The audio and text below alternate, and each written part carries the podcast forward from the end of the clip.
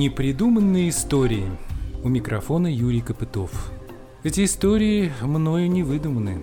Они связаны с реальными событиями, отражены в судьбах выдающихся и незаурядных людей. Одни повествуют о прошлом, другие разворачиваются в наши дни, конечно же, будут иметь продолжение в будущем. Это и есть сама жизнь. Истории эти волнуют, беспокоят, восхищают. Они будоражат мысли и эмоции, потому что свидетельствуют о потрясающих достижениях, необычных поступках и ярких характерах. О них просто невозможно не рассказать, и не надо ничего придумывать. Хранители старины, часть 5. Экскурсии по Орлу.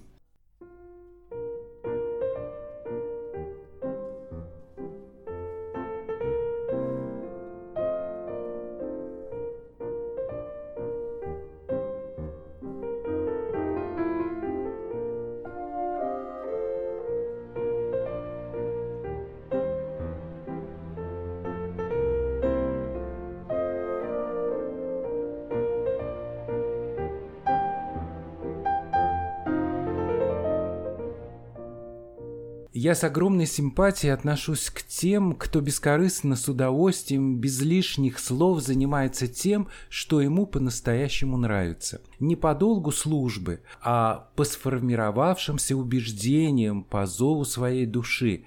К тому же свое хобби превращает не только в особое удовольствие для себя, а в полезное дело для окружающих.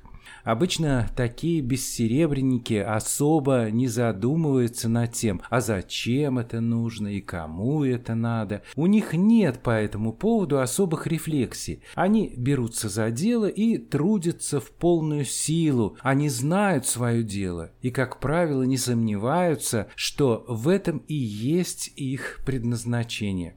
Надо сказать, что у нас вообще многие полезные и нужные начинания в основном существуют благодаря вот таким энтузиастам. Это наша такая национальная особенность. Не было бы этих инициативных энтузиастов, не знаю, как бы решались некоторые наши проблемы. Государству порой не до этого, да и потом мелковаты для него все эти начинания. Государевы мужи нацелены прежде всего на решение глобальных задач, тех, которые будут заметны обществу и сопряжены с солидными бюджетами, а там, где требуется всего-навсего голый энтузиазм, это выглядит как-то мелковато и не совсем привлекательно. Тут особого признания от общества не получишь. Ну, вот, например, такое понятие, как любовь к родным местам. Согласитесь, очень важная тема. И она требует кропотливой повседневной работы, большая часть которой не особо заметна со стороны. Тут масштабных проектов не реализуешь. Поясню, о чем это я. Многие из вас знают, почему улица, на которой вы живете, так называется.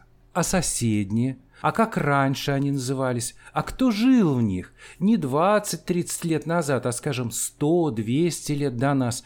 Кто были эти люди? Чем занимались? Что их интересовало? Во что верили? Чему поклонялись? А где об этом узнать? И кто об этом расскажет? Странные вопросы, да? А вот с них-то и начинается интерес к тем местам, в которых мы родились и живем. Конечно, можно пойти в музей, библиотеку, архив, почитать книги, полистать старые газеты, но не у каждого на это есть время, и не каждому хватит терпения всей этой кропотливой работой заниматься. В 2015 году в Орле появилась группа энтузиастов, которая стала проводить экскурсии и прогулки по городу. По старым, не столь известным, а порой совсем забытым местам. Наш город непрерывно меняет свой облик, и то, что 10-20 лет назад можно было увидеть, сегодня безвозвратно исчезло, а вместе с этой стариной уходит и память о прошлом, о том, что было здесь когда-то. Дарья Фурманская – профессиональный художник, искусствовед, преподаватель, автор книги, посвященной деревянному зодчеству Орла. Еще в студенчестве она занималась изучением прошлого своего района, в котором сама живет. В нем было много старых частных одноэтажных деревянных и каменных построек. Дарья с фотоаппаратом и с блокнотом гуляла по этим местам, встречалась и разговаривала с жильцами старых домов. Среди своих собеседников находила потомков известных в прошлом орловских дворян, купцов, мещан и представителей духовенства. Они охотно доставали старые альбомы и делились воспоминаниями о своих предках. На основе этих рассказов Дарья писала статьи, публиковала их в городских газетах, а обобщив собранный материал, она могла уже рассказывать об истории целых улиц, о необычной судьбе сохранившихся зданий, о тех, кто раньше в них жил, и даже познакомить с теми, кто до сих пор живет здесь. Так родилась идея делать прогулки и экскурсии по старым улочкам Орла, по Карачевской, Пушкарной, Васильевской, по Курским улицам. На первую такую бесплатную экскурсию к ней пришло 10 человек, а через несколько месяцев послушать рассказы Дарьи Фурманской приходило уже более 200 орловчан. Я попросил Дарью Фурманскую рассказать и мне об этом необычном движении, которое называется «Экскурсии по Орлу», о своих единомышленниках, о тех, кто живо интересуется историей своего родного города. В условиях самоизоляции наш разговор стал возможен только благодаря современным интернет-технологиям. И для начала я попросил свою собеседницу вспомнить о том, как все начиналось. Идея-то появлялась постепенно. То сначала у меня появился еще когда-то в студенческие годы интерес к истории Орла. И среди своего окружения я не находила поддержки в этом интересе, и я начала искать единомышленников. И я их нашла. У нас до сих пор в Орле существует такой вот форум исторический, который называется «Орёл Стори». Орел знакомый и незнакомый. Я вот там нашла себе единомышленников, которые тоже вот интересуются теми же темами, что и я. И мы начали, сначала город изучать, потом по области начали ездить. И вот дошли до того, что начали, как друг для друга водить экскурсии. Таким вот узким кругом для участников вот этого самого интернет-форума. И вот так получилось, что у нас уже к моменту выхода на большую публику был такой сформировавшийся коллектив из каких-то вот самодеятельных людей, которые могут уже провести экскурсию, вот таких вот уже на чем-то натренированных. Сотрудница музея изобразительных искусств Марина Алексеева предложила в качестве эксперимента, зная о том, что мы делаем, собрать публику побольше, то есть людей незнакомых. И вот так начался наш проект постепенно. Сначала я была там один экскурсовод в этом проекте, потом вот позвала своих друзей с форума, вот постоянный наш экскурсовод, это Андрей Киреев, мы вот там познакомились на Орёл Стори, вот сотрудничаем теперь уже постоянно, но добавлялись новые экскурсоводы, их сейчас несколько десятков, и вот мы уже в этом году у нас вот, надеюсь, что все-таки будет, хотя с некоторым запозданием, 5-й юбилейный сезон нашего проекта «Экскурсии по Орлу», бесплатные экскурсии по городу. Ну а еще раньше, наверное, до всех форумов я начала писать об истории города. Где-то с 2010 года я постоянно, каждую неделю пишу по статье об орловском краеведении, о своих любимых темах: деревянное зодчество, кладбище, люди, купцы, искусствоведение, то, чем я занимаюсь уже более 10 лет. Как вы вышли на улицу? Вас никто не сертифицировал? У вас не возникало никаких сомнений по этому поводу? Дело в том, что у нас до сих пор нету вот такой единой системы сертификации экскурсоводов. Она планируется, что будет введена в 2020 году, но пока этот закон не принят. А до этого, если у нас в городе не было сертификации экскурсоводов, то нам никто, соответственно, такой сертификат и не мог выдать. У нас любой мог стать экскурсоводом. У меня в Кёльне, в Германии, 2 знакомых экскурсовода. Они в разных отраслях работают, и да, там вплоть до с секундомером ходят за вами, сколько вы там прошли этот маршрут, не затягиваете ли вы, не тратите ли вы деньги своих заказчиков понапрасну. А вот во Франции нет никакой системы сертификации экскурсоводов. В каждой стране по-разному. Я как раз последнее время изучала этот новый закон наш федеральный о сертификации экскурсоводов. Там непонятно, как он будет применяться, но до введения этого закона у нас ведь только в отдельных городах существовала система сертификации экскурсоводов. Москва, там Питер, Казань, Краснодар. Дело в том, что у меня же есть еще школа экскурсоводов. Это моя такая тоже самодеятельная на основе общества знания. Поэтому я эту тему изучаю, я за изменениями в законодательстве слежу. Но пока мы ждем принятия закона, в каком виде он будет принят. А дальше уже будем ориентироваться по ситуации. Одну из самых первых своих экскурсий Дарья Фурманская провела по улице Карачевской.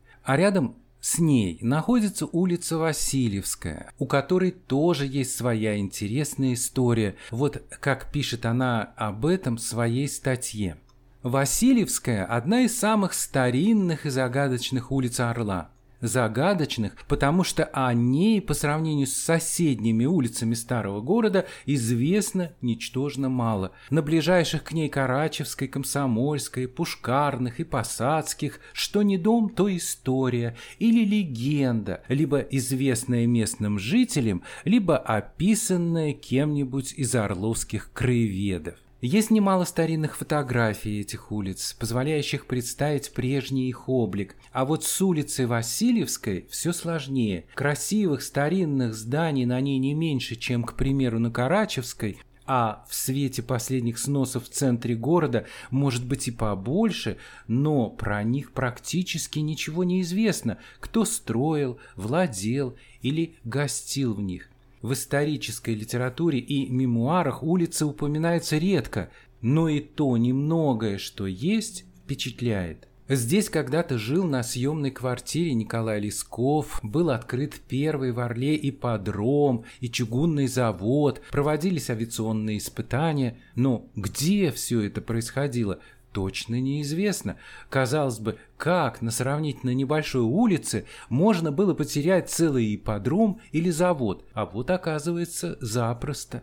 И это не единственная странность Новосильцевской. Старинных фотографий ее тоже практически нет, только общие панорамы, снятые с колоколен, стоящих поодаль храмов. И всего одна открытка начала XX века, запечатлевшая главную достопримечательность улицы – Троице-Васильевскую церковь, давшую ей имя. Немецкие оккупанты в 1941-1943 годах, фотографировавшие в Орле все подряд, тоже эту улицу почему-то проигнорировали. В интернете удалось найти лишь несколько любительских снимков Новосильцевской, сделанных лет 20-40 назад. Некоторые из них запечатлели здания и кварталы, которые до наших дней не сохранились. Улица Новосильцевская появилась после тотальной перекройки Орла по первому регулярному плану города 1779 года. Тогда вместо прежних извилистых и местами довольно узких улиц, доставшихся городу от Орловской крепости, были проложены новые широкие улицы, пересекавшиеся под строгими углами и образующие ровные квадратные или трапециевидные кварталы. Однако не везде симметрия и прямолинейность пошли на пользу. Здесь за 30 лет до прокладки улицы была выстроена каменная Троице-Васильевская церковь. Тогда это была приходская церковь Пушкарной Слободы. Она была заложена в 1743 году и построена в 1751 иждивением орловского купца Николая Васильевича Кузнецова с прихожанами. Расположена церковь была вдоль тех прежних слободских улиц и ориентирована по сторонам света, как и положено христианскому храму.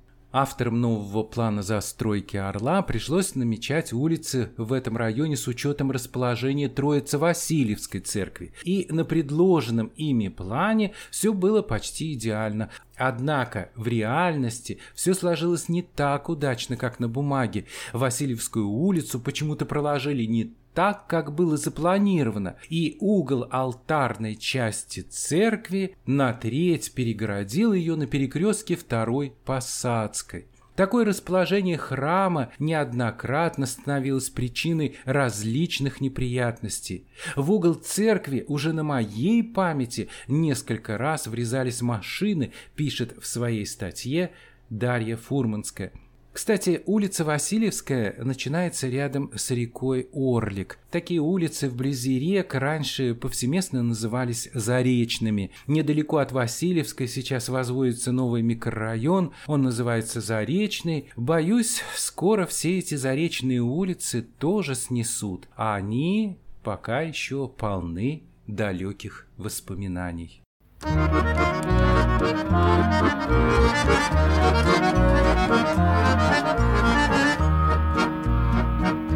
Когда весна придет, не знаю, Пройдут дожди, сойдут снега, но ты мне улица родная, и в небо буду дорога.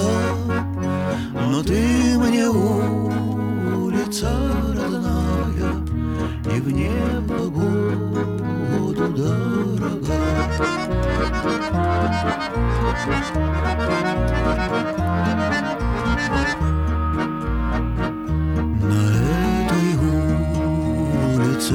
Подростком гонял по крышам голубей, и здесь, на этом перекрестке, с любовью встретился своей.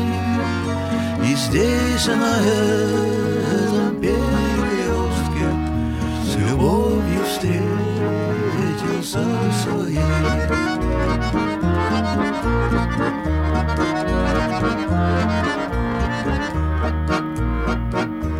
Теперь и сам не рад, что встретил. Моя душа полна тобой. Зачем, зачем на белом свете есть безответная любовь? Зачем, зачем на белом свете есть безответная любовь?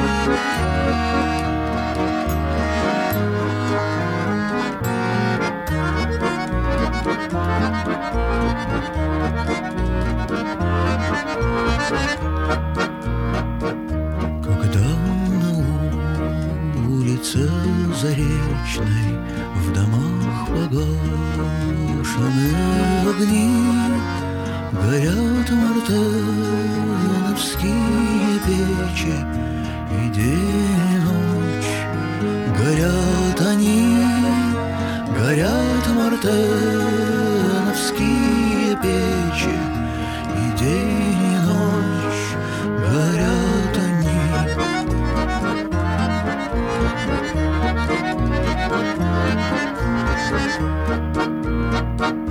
На свете много улиц славных, но не сменяю адрес я.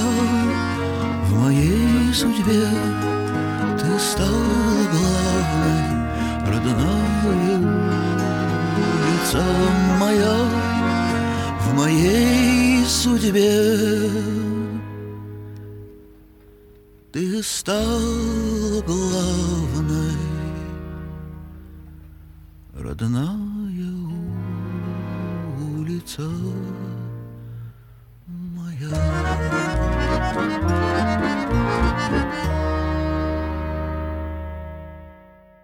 Мне интересно, где вы черпаете свои материалы? Вы залезаете глубоко в архивы, сидите в библиотеках, читаете монографии? Как вообще все это происходит? Ну, во-первых, я сама занимаюсь какими-то исследованиями, но вот я практически в архиве не работаю. Я занимаюсь анализом уже опубликованного кем-то. То есть я информацию черпаю либо из открытых источников, либо какие-то свои выводы делаю на основе вот каких-то там своих общих познаний, своего образования, там, искусствоведческого в том числе, либо это воспоминания современников. То есть я беру, разбираю какой-то семейный архив вместе с людьми, вот какими-нибудь потомками купцов, и потом пишу вот серию статей об этой семейной истории. И потом включаю эту историю вот этой конкретной семьи в свои экскурсионные маршруты. То есть я вот работаю либо непосредственно с людьми, либо с источниками, которые вот находятся в открытом доступе. Их тоже надо как-то анализировать, сводить между собой. Там много можно интересного даже в старых газетных публикациях, которые вот у нас в библиотеках хранятся, найти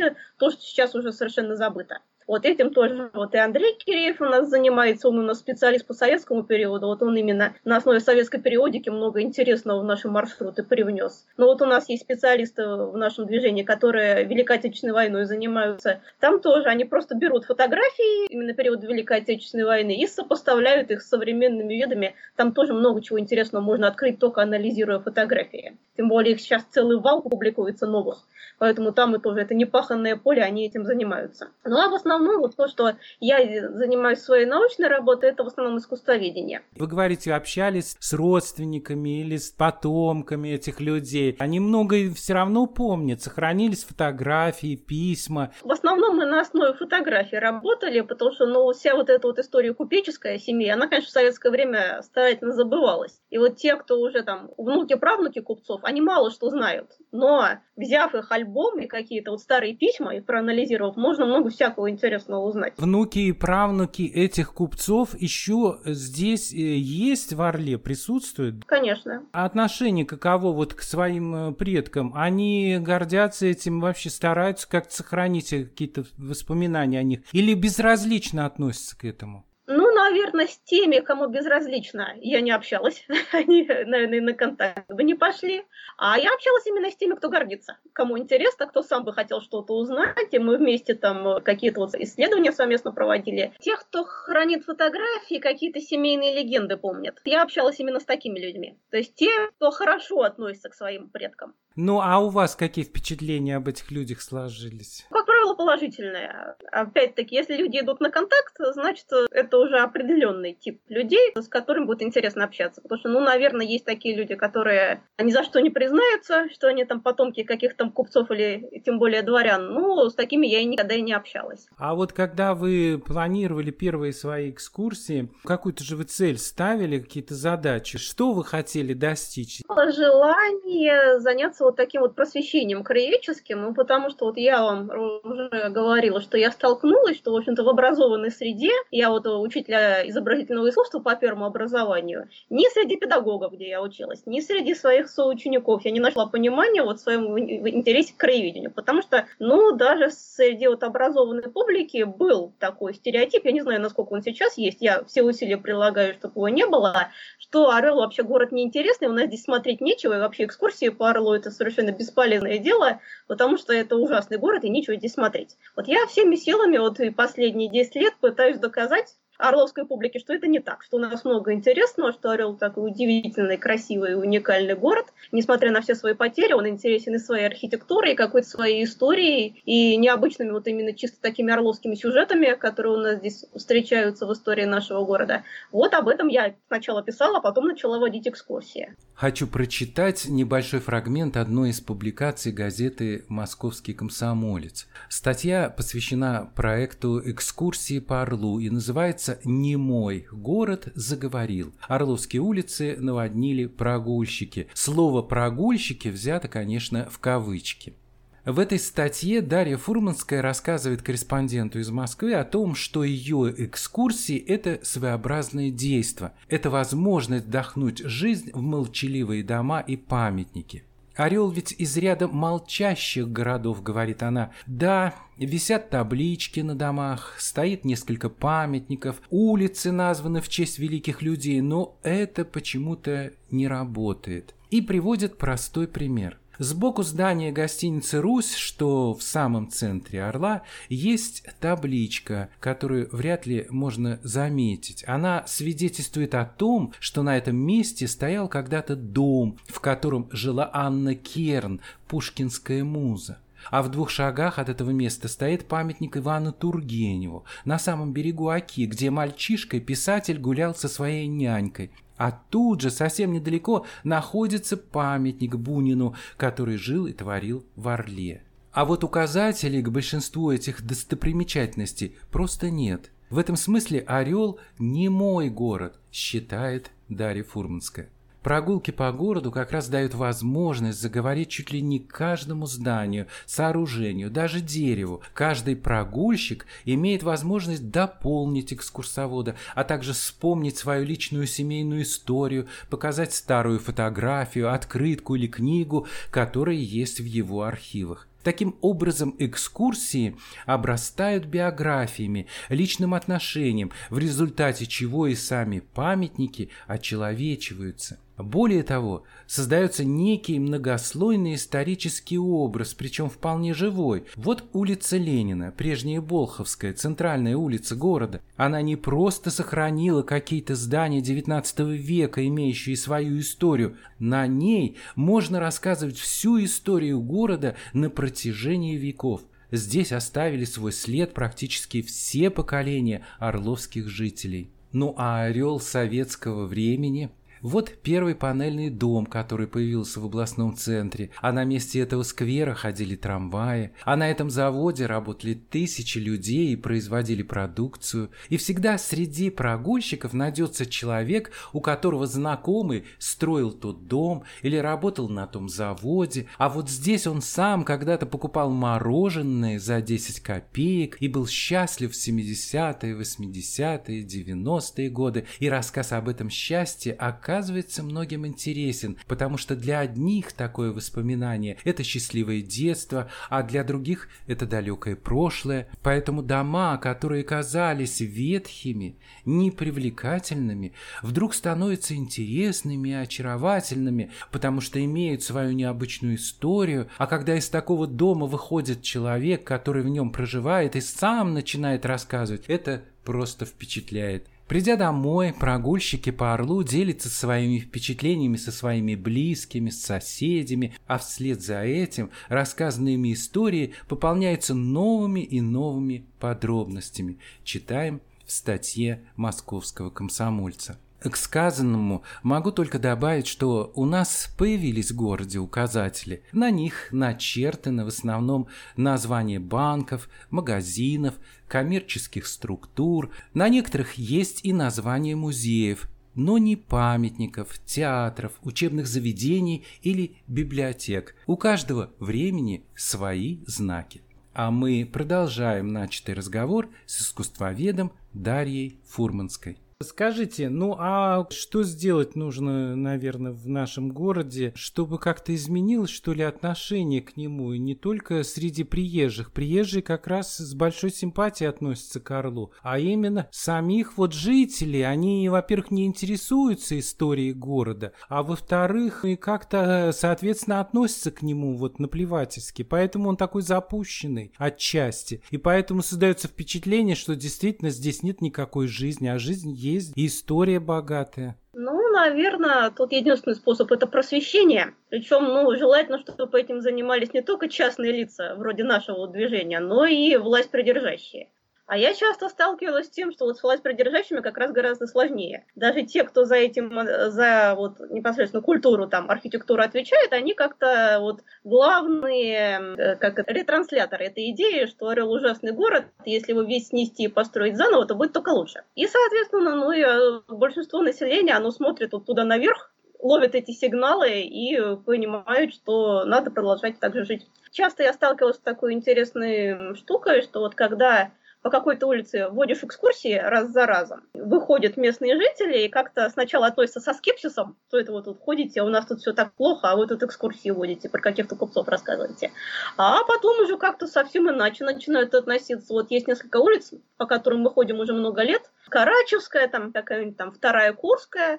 И я вот столкнулась даже с таким интересным моментом, что люди, продавая квартиры или дома, берут кусочки из моих статей, чтобы повысить стоимость. То есть раньше они не знали, что в этом доме жил купец Русанов, а теперь они поняли, что это большая ценность, и вот продают квартиру не просто в каком-то старом доме с туалетом на улице, а что это дом купцов Русановых, что это дом начала XIX века, и вот уникальный памятник архитектуры. Доходит даже вот до вот таких забавных историй. То есть если людям просто рассказать, что на самом деле все не так ужасно, они, может быть, и к домам начнут относиться иначе. Просвещение, оно должно быть не только со стороны частных лиц. Как вот проявить действительно этот интерес живущих на этой земле? Вот я был в Первом Воине, общался с жителями, которые находятся в 100 метрах от этой замечательной усадьбы Новосильцевых. И они ничего не знают об этом и не интересуются. Почему так? общая вещь, что мы больше интересуемся чем-то новым, чем тем, в чем мы живем. Это такая,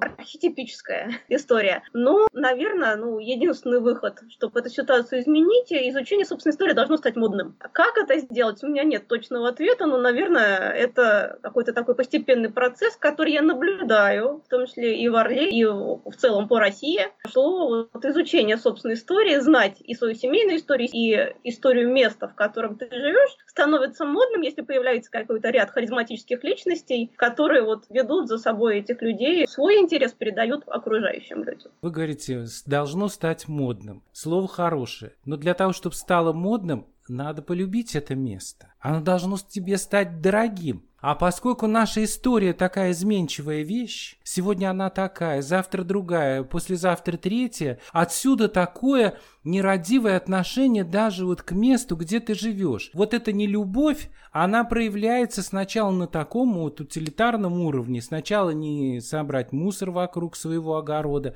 а потом, соответственно, не интересоваться уже вглубь веков, зачем туда лезть. Поэтому и не модная история. Но мы с вами сейчас уйдем в такую очень далекую от Орла тему, почему так получилось. До революции это все это было. Это уже было в России. Любовь к своей собственной истории и огромное количество краеведов и краеведческих обществ, это все было в Орле до революции, а после революции это куда-то делось. В том числе в 1937 году у нас всех краеведов практически либо убили, либо сослали в места не столь отдаленные. И это тоже как-то породило полное отсутствие интереса у жителей города на подсознательном уровне, потому что поняли, что вообще это дело небезопасное. И мы потомки тех людей, которые поняли, что это дело небезопасное. И интересоваться историей своей семьи, особенно если у тебя в предках дворянин или купец, это тоже было делом небезопасным. Но сейчас постепенно эта ситуация меняется. Она меняется не быстро. Быстро делаются только плохие дела. А на что-то хорошее нужно время. И я вижу, что процесс этот, он идет, но он идет довольно медленно. Но именно то, что такие молодые люди, даже более молодые, чем я, они занимаются историей. И они один за другим в разных городах открывают, в том числе такие, как у меня, экскурсионные проекты. Пешком по Вятке, прогулки по Рязани. В Москве, в Питере таких проектов даже десятки. И, как правило, это очень молодые люди. Этим всем занимаются даже иногда до 30 лет. Так оно и становится модным. Это хорошо, потому что у людей появляется какой-то интерес к тем местам, где они живут. То есть они не будут думать о том, чтобы уехать куда-то далеко, места более приятные. Будут уважать те места, в которых живут. Уедет, а кто-то останется. Все не уедут. Безусловно. Давайте мы с вами еще поговорим о тех людях, которые приходят к вам на экскурсию. Вы за ними, наверное, наблюдали, интересовались, что это за люди, что их привело на ваши экскурсии? Наверное, первые сезоны люди ходили просто из любопытства, потому что для них было большое открытие, что по Орлу вообще можно ходить с экскурсией. И они сначала приходили, чтобы посмотреть, а что это за диво такое. И многие остались. И ходят с нами уже 5 лет и посещают все наши экскурсии. Некоторые уже посетили по 3-му кругу. То есть у нас из года в год повторяются некоторые маршруты, и одни и те же люди на них ходят. Даже при том, что у нас есть видео, они все равно приходят лично. Люди разные, от школьников до пенсионеров. Как правило, это... Действительно, люди, либо с высшим образованием, либо просто с каким-то с внутренним огоньком, которым интересно все. И на театральный фестиваль уходят те же самые люди, и какие-то еще мероприятия, народные гуляния посещают те же самые. То есть это такая активная часть общества. Молодые люди к нам ходят, это, как правило, студенты. Причем, как правило, это студенты не историки, не искусствоведы, а больше технари. А среди среднего поколения, наверное, есть люди и такого близкого по мне образования. Довольно много педагогов, им всегда это интересно, что-то новое. И среди пенсионеров тоже в основном публика такая интеллигентная. Хотя я не проводила опросы, у кого какое образование, но даже если посмотреть наших экскурсоводов, те, кто вводит экскурсии, то, наверное, из постоянно водящих экскурсии с высшим образованием, хотя бы отдаленно приближающимся к истории, к искусствоведению, наверное, одна я. Андрей Киреев, он у нас вообще железнодорожник по образованию, кто-то тоже какое-нибудь среднее техническое образование. То есть люди приходили совершенно других сфер, просто вот ведомые своим вот этим интересом к истории города. Ну, вообще мы действительно очень сильно разобщены, и круг общения у всех очень такой небольшой, и даже в таком большом городе, как в Орле, и, конечно, это есть элемент войти в какой-то круг, появляются новые знакомства, интересы, связи. Я так полагаю, что это тоже важный элемент. Это другой вопрос, что, собственно, людей приводит на экскурсии, кроме вот этого первоначального интереса. Ну, тут надо сказать, что Орел довольно беден на культурную жизнь, и поэтому события, особенно там не по выходным, а в будние дни, экскурсия, куда можно прийти бесплатно и просто что-то послушать, погулять при хорошей или не очень погоде, но у нас просто особенно альтернатив нет вот этим вот нашим событиям, нашим экскурсиям. Ну, а так, действительно, это такой клуб знакомств. У нас вот даже несколько свадеб состоялось после наших экскурсий. Найти новых каких-то друзей, единомышленников. То есть я так, когда экскурсии веду, не замечаю, а вот и среди тех, кто уже пришел в школу экскурсоводов, я замечаю, что они, да, многие познакомились на наших экскурсиях, стали дружить и вместе потом пришли еще и вот в такую вот сферу.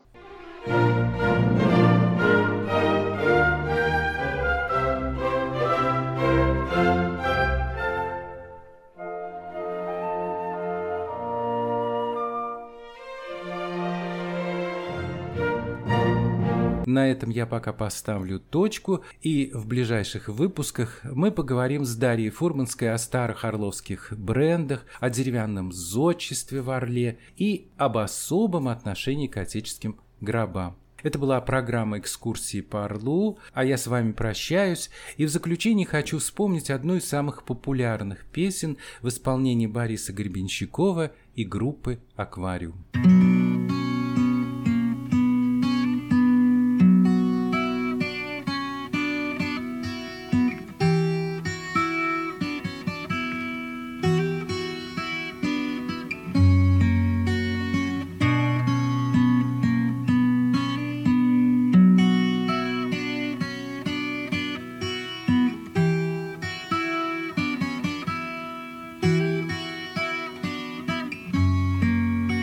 Под небом голубым есть город золотой с прозрачными воротами и яркою звездой. А в городе том сад, все травы да цветы, гуляют там животные невиданной красы. Одно, как желтый огнегривый лев, другое — вол, исполненный очей, с ними золотой орел небесный, чей так светил взор незабываемый.